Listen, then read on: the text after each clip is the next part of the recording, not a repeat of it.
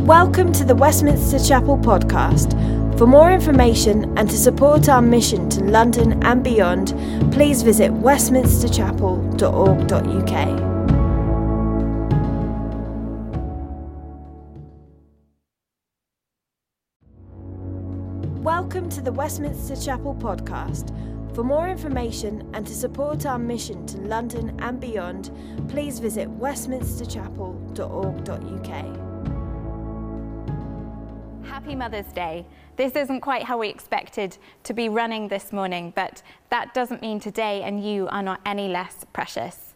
If we take seriously the encouragement in Titus 2 to mentor each other, then we are all spiritual mothers and fathers. And we're going to be unpacking the book of Esther today, and we're going to see some of that in action with the relationship between Mordecai and Esther. Now, I don't watch TV these days. I'm not sure what the adverts are, but when I was a child, this time of year was full of adverts for anti aging cream. It never struck me as a brilliant Mother's Day gift, but 20 years on, I'll admit I asked for some for Christmas. But you see, these products, their, their promises are just so enticing, aren't they? Capture youth, stay perfect, trust your hair to an invisible force. Pretty much all of these are lies, I'm afraid. We will all age. However much my son refers to the day when he will be in charge and older and I'll be younger, that day isn't coming. Beauty is, for us women, a complicated issue. I still remember the shame of queuing up for my French class when I was 13 and two boys chanting that I was the ugliest girl in the world. I just wanted the ground to swallow me up. Two years later, I was the victim of an indecent assault on my walk to church by, by an older teenage boy. And that became a bit of a pattern for my young adulthood of things like that happening and being followed home by men. It was at times terrifying. But then our physical appearance, it has a power with it as well, doesn't it? I still remember I used to ask my beautiful colleague to buy my coffee for me because she was much more likely to get it for free at Pret. We too often judge each other by our outward appearance, deciding character based on physical beauty. She's so put together, she must be stuck up. She's too beautiful or not beautiful enough to be in my circle. Wherever we see ourselves on that cultural measuring tape of beauty, for all of us, it can be a source of loneliness and shame. Toni Morrison, the winner of the 1993 Nobel Prize in Literature, she wrote in her first novel, The Bluest Eye, probably the most destructive ideas in the history of human thought both originated in envy, thrived in insecurity, and ended in disillusion. In equating physical beauty with virtue, she stripped her mind, bound it, and collected self contempt by the heap. Physical beauty is real, it surrounds us in creation. And it's in people too. The Bible describes 24 people as physically beautiful. It was intended to be a revelation of God's glory, but we've turned it into a, an expression of a false glory of an individual. And it's into this complicated narrative of beauty, no better back in 485 BC, that we meet Esther, this orphaned girl raised and adopted by her uncle Mordecai. She's living in a foreign land with rising anti Semitism, and God has made her very beautiful. And that is dangerous and it brings opportunity. And it exists very separately from the development we see in her character and in her faithfulness to God. So, to start, we're going to watch this short video which just explains the story of the book of Esther so we all have the plot in our minds. Now it's time for a Bible story. There once lived a young girl named Esther. She lived with her adopted father Mordecai in the city of Susa and they were secretly Jews. Now, at that time, the Jewish people were under the rule of the Persian king Xerxes, who, as it happened, needed a new wife. King Xerxes brought together all the most beautiful girls of the land so they could pick a new wife. And one of these beautiful girls was Esther. These girls went through days and days of beauty treatments, and in time, Esther became favoured by everyone, and she was selected to be queen. Mordecai, Esther's father, would walk around the palace gates hoping to hear from Esther. And on one day, he overheard a plot by two of the king's guards to kill King you Xerxes. Nah, you do it. Mordecai told Esther what he had heard, and Esther told the king. who dealt with the problem. Even though Mordecai saved the king's life, he never received an award, and the king never knew what he did. Whoa. And then Mordecai found himself in trouble when a man named Haman rose to power. Haman was second in command to Xerxes and would command all people to bow down to him. But Mordecai wouldn't, as he would only bow down to God. Haman was furious Yeah. and began plans to kill Mordecai and all the Jews.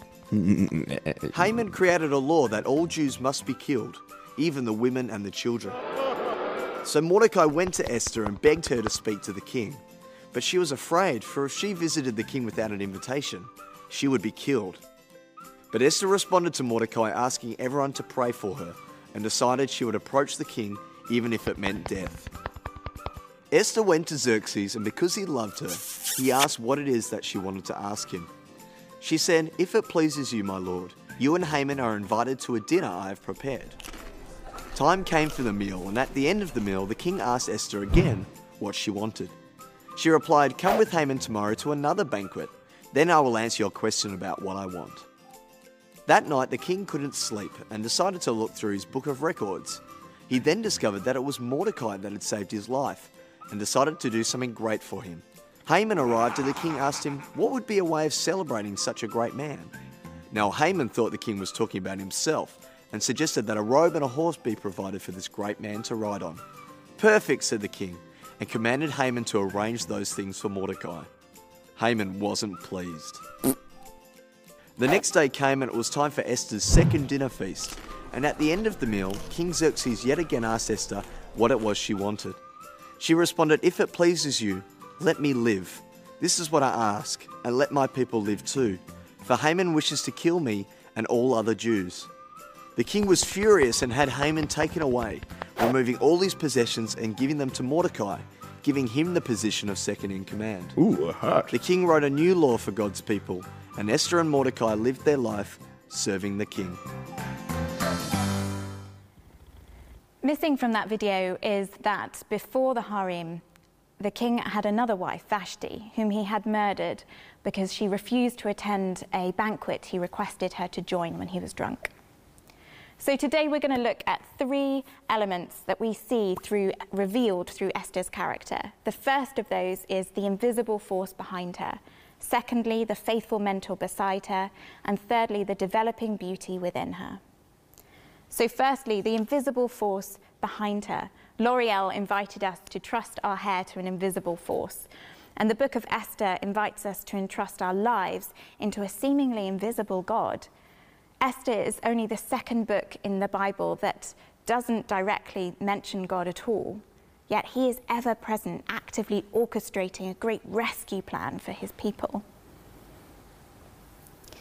The book is riddled with the most unlikely of coincidences. Just to mention two of many, many, is that Mordecai, his unrewarded loyalty in saving the king's life, just happened to be read the night the king just happened not to be able to sleep, which just happened to be the night that Haman was constructing gallows to kill Mordecai.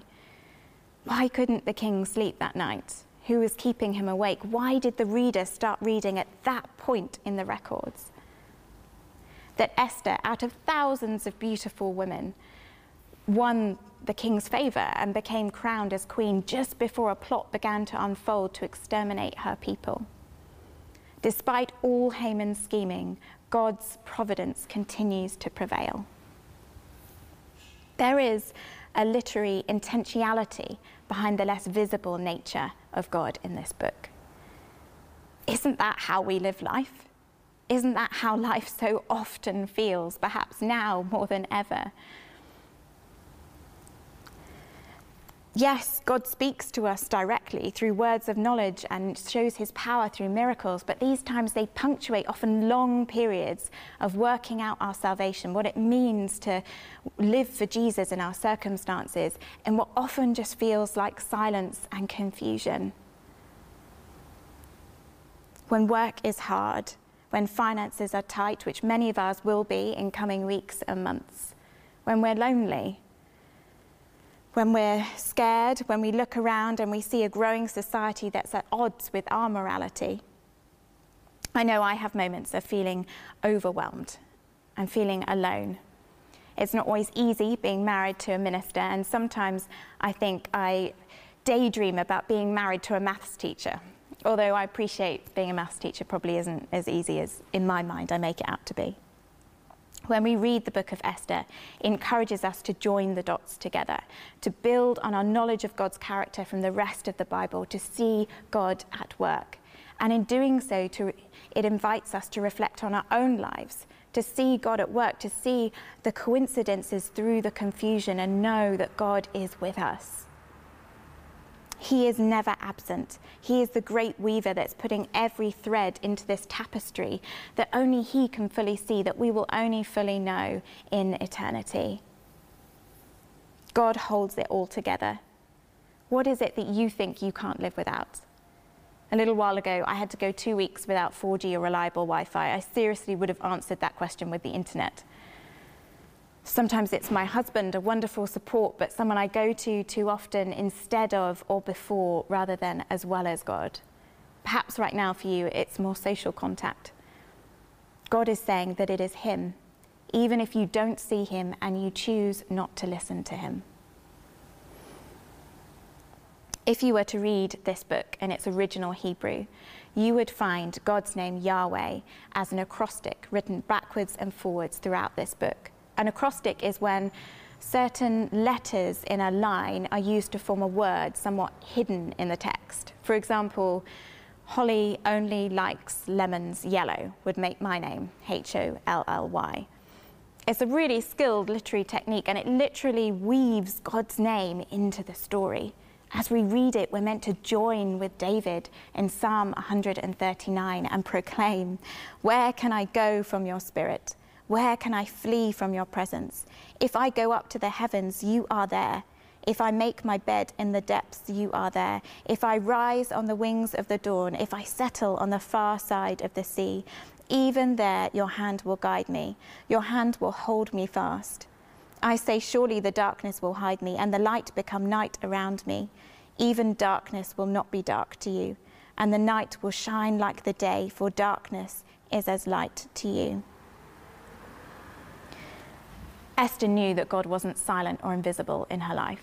On determining to stand up for her people, the first thing that she does is instruct Mordecai and all the Jews in Susa to gather together to fast, usually accompanied by intensive prayer for three days and nights. When I feel anxious, I usually seek encouragement, someone to tell me that I can do it. But Esther knows that she can't do this without God's help. See, real lasting encouragement doesn't come from puffing ourselves up but it comes from looking at the greatness of the God that has gone ahead of us. Esther and the Jews, they fast to remind themselves. They fast to petition God because they know that they cannot do away with this law to exterminate them without his help. But they also fast to remind themselves of how great God is and to remind themselves of how he already sustains them, seemingly invisibly, day by day. Perhaps you feel like God is invisible in your story today. Can I invite you to look beyond the coincidence that you are listening to this message this morning and join the dots together? He is with you and He is at work. He has weaved His name into the story of your life. Secondly, the faithful mentor beside her is a great kindness of God that throughout this time Esther had Mordecai. He was devoted to her. He went to the court of the harem every day to find out how she was doing. How scary life must have felt for Esther at this point. She suddenly finds herself in brothel training school for 12 months, and then everyone has to sleep with the king, and the one who pleases him most becomes queen. The rest of them are probably destined to stay in the harem to please the king when he fancies a change. In a culture that values virginity so highly, no self respecting Jewish man would probably want to marry a woman who'd been through that experience.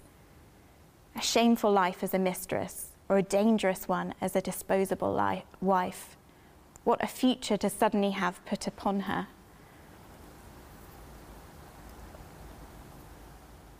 In ma- marriage, most of us hope that the faithful mentor beside us will be our husband, but Esther will never have this gift.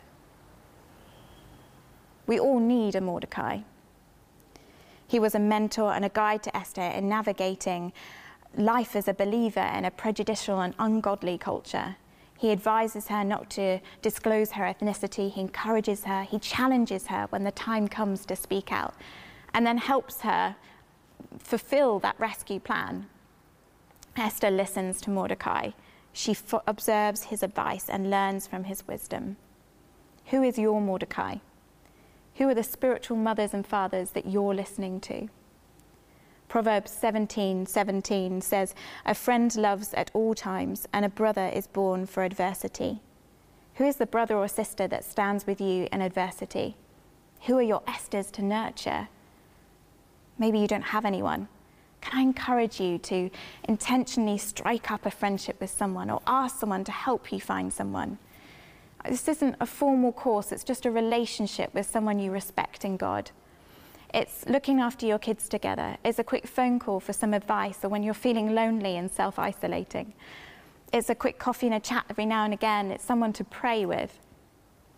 When we felt challenged to move here into central London, I wasn't sure and so I called um, our friend Heather Miller and shared my concerns, and she shared her wisdom with us. And we went forward in that decision knowing God was in it. You know, I sometimes feel alone and in need of help.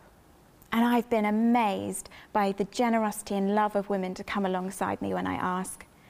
Viola, our new children and families leader, who kindly agreed to Skype me once a month to pray for me and my kids and my parenting journey our pastoral coordinator, Beryl, who helped me with anxiety over family issue. My university friend who doesn't bat an eyelid when I phone her in tears, not really sure what I'm doing.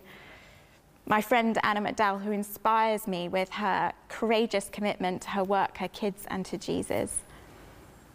And this 80 year old American woman, an author who I emailed to thank her for a book that she wrote that helped me and three years on, she still checks in on me every now and again just to see how I'm doing and share from her decades of experience. These relationships, they all take intentional effort on my part, but I couldn't do life without them. We don't speak as often as I'd like us to, but they keep me going when that temptation to move to some remote Scottish island with only 10 inhabitants and a maths teacher husband seems a little bit too enticing. It isn't always easy being a Mordecai. He most likely had a busy job as an official and he's having to go to the harem every day. It takes time and emotional energy. A WhatsApp message won't usually cut it, although I appreciate at the moment we may have to rely on those more. We can't be that person for everybody, but Titus 2 is clear that we're meant to be that person for somebody or some people. It isn't always easy having a Mordecai. It requires listening and not assuming that we know best. It requires humility, respect, and discernment, but it is essential. See, we're not meant to serve God alone. We're called to be a part of a body that loves and encourages and sharpens one another. Esther could not have saved her people without Mordecai, and Mordecai couldn't have saved them without Esther. We all need each other. And for some of us, we need each other even more right now than we have for a while. Thirdly, the developing beauty within her. Esther was born beautiful, but her true beauty was learning to walk in obedience and wisdom. Outward beauty helped position Esther, but it doesn't save her people. The king has no problem in getting rid of wives. He's murdered Vashti. He has a harem full of beautiful Esther replacements. And he's not even that infatuated with Esther at the point that Mordecai comes to challenge her. Um, verse, chapter 4, verse 11. But as for me, I have not been called to come to the king these 30 days. Physical beauty got the king's attention, but it hasn't kept it. He's grown bored, and we can assume seeking the beauty of others right now. No, it's Esther's wisdom and her obedience that will win him to help her. It's worth noting that Esther doesn't exactly jump at the chance to save her people. In fact, chapter 4 shows us the first time she doesn't immediately go along with Mordecai's advice. Until this point, Mordecai's advice has been about helping her, making her very difficult life easier. But now he comes to her to help others. And that comes with it potentially a very grave cost. So, how does she react? Firstly, verse 4 she sent garments to clothe Mordecai so that he might take off his sackcloth, but he would not accept them.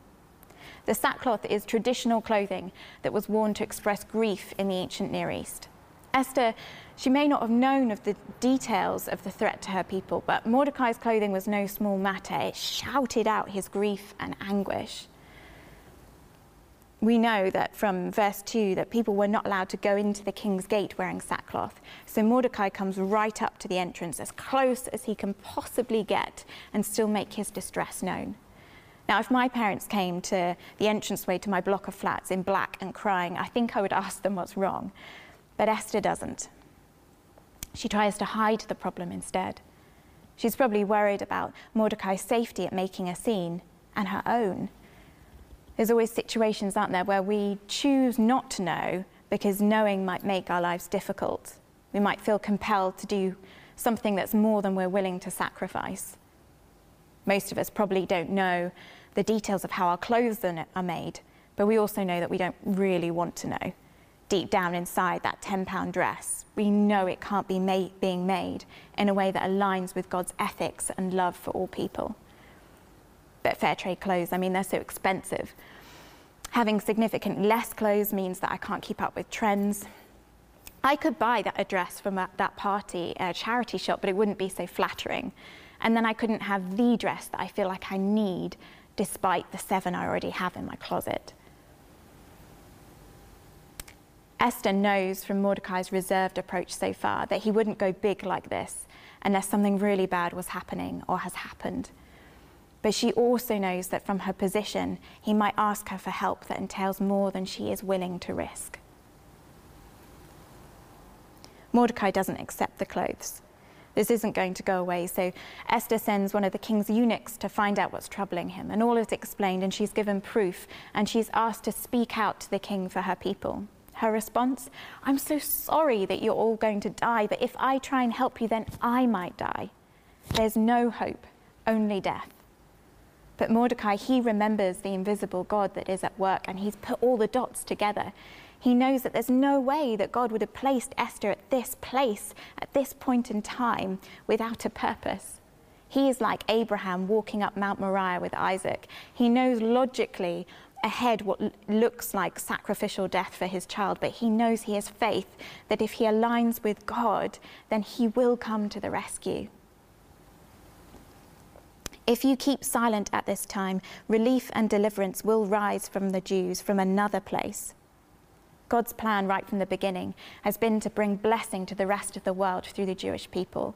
So Mordecai knows that God will never let them perish. He keeps his promises but you and your father's house will perish. But, dear Esther, in such a time of adversity, the safest place to be is within the will of God. God will save his people with or without your help. But if you align with him, then you too can be sure of your safety. The famous line that convinces Esther For who knows whether or not you have come to the kingdom for such a time as this? It's the moment where all the dots join together for Esther, and she sees beyond the faithful mentor beside her to the God that goes before her and who has always been upholding her. What a change we see occur in her from verse 16 right through to the end of the book. She suddenly takes responsibility and ownership for this role God has given her, engaging her own wisdom. The feasts, the approach to the conversations with the king, they're all her own ideas she suddenly takes this more active role in the story, still listening to Mordecai, but also advising and directing him. Starting with the request to gather the Jews to fast for three days and nights. Our faith is a journey of learning to trust Him and being transformed by God's love and by His Spirit. And that's what we see happen in Esther in chapter 4. God holds fast to us always but we have to learn over time and experience how to hold fast to Him and how to let Him take the reins of our lives. What obstacles do you have to obeying God? What is the risk or the cost that makes you hesitate? Time and money are precious in London. I feel those tugs on my heart. For me, I think the most intimidating risk is always relationships, protecting my heart, See, being married to a lead pastor, it comes with wonderful joys, but it can come with its fair share of criticism and hurt too.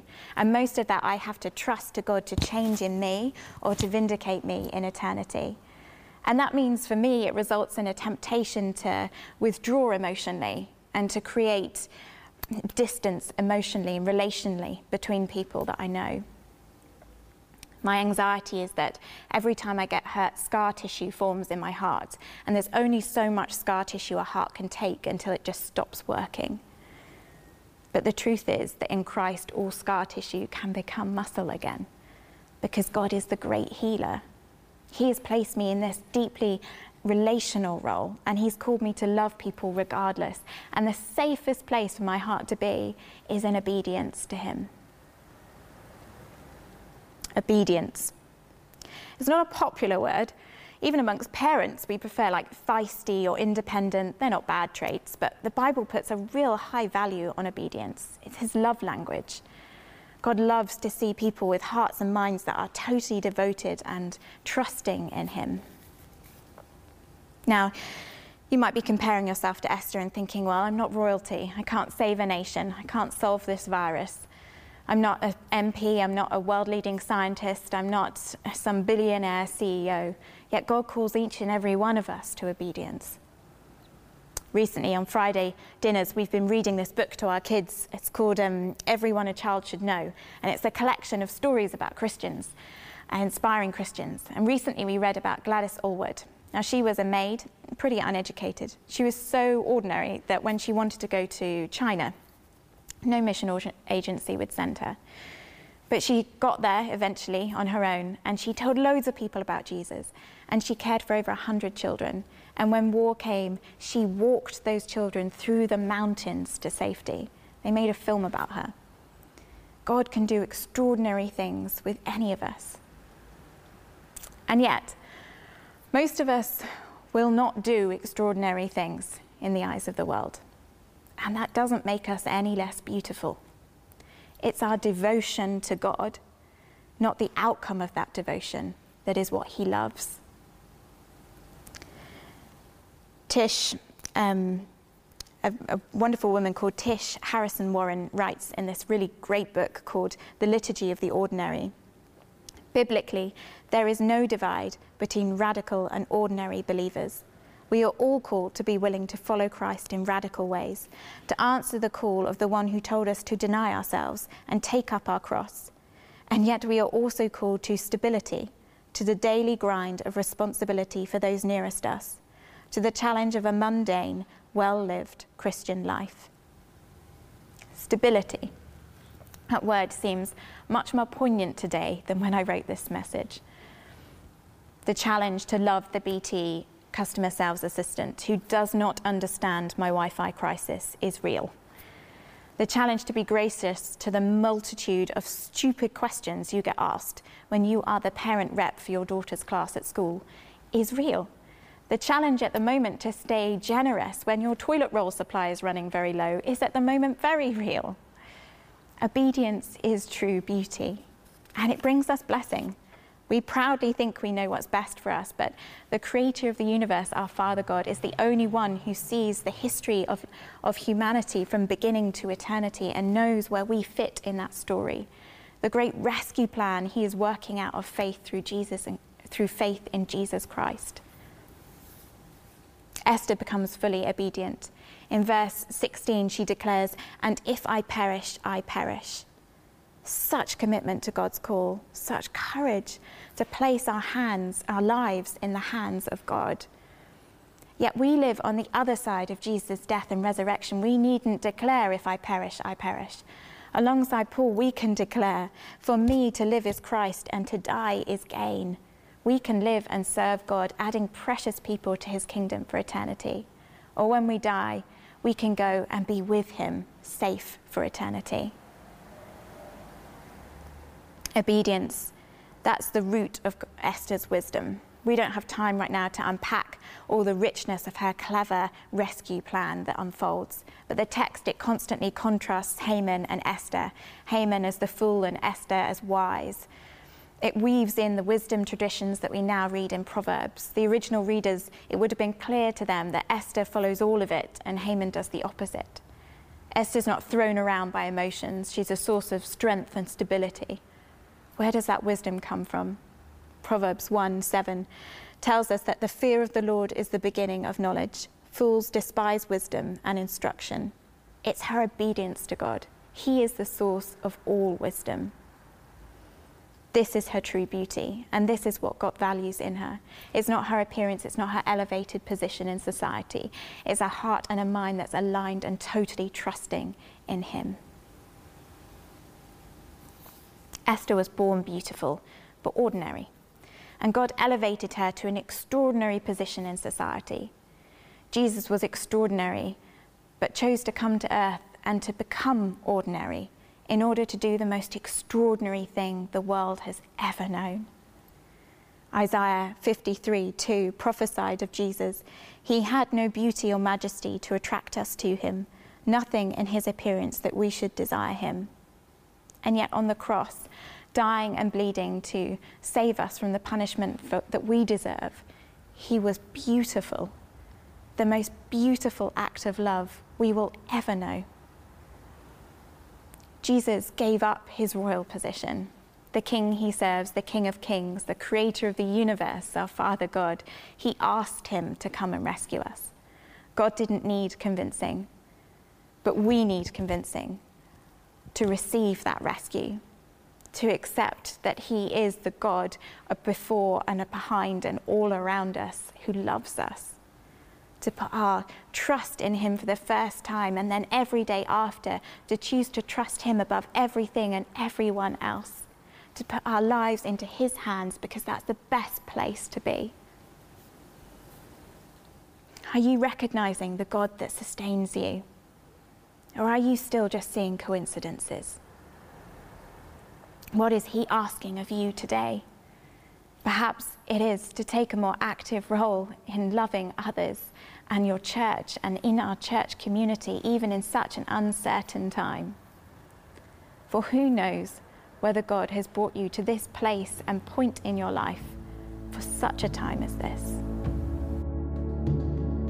Thanks for listening to sermon audio from Westminster Chapel. If you'd like to partner with us in making disciples and sharing the gospel, please consider making a one off or regular donation. Visit westminsterchapel.org.uk forward slash giving to find out how.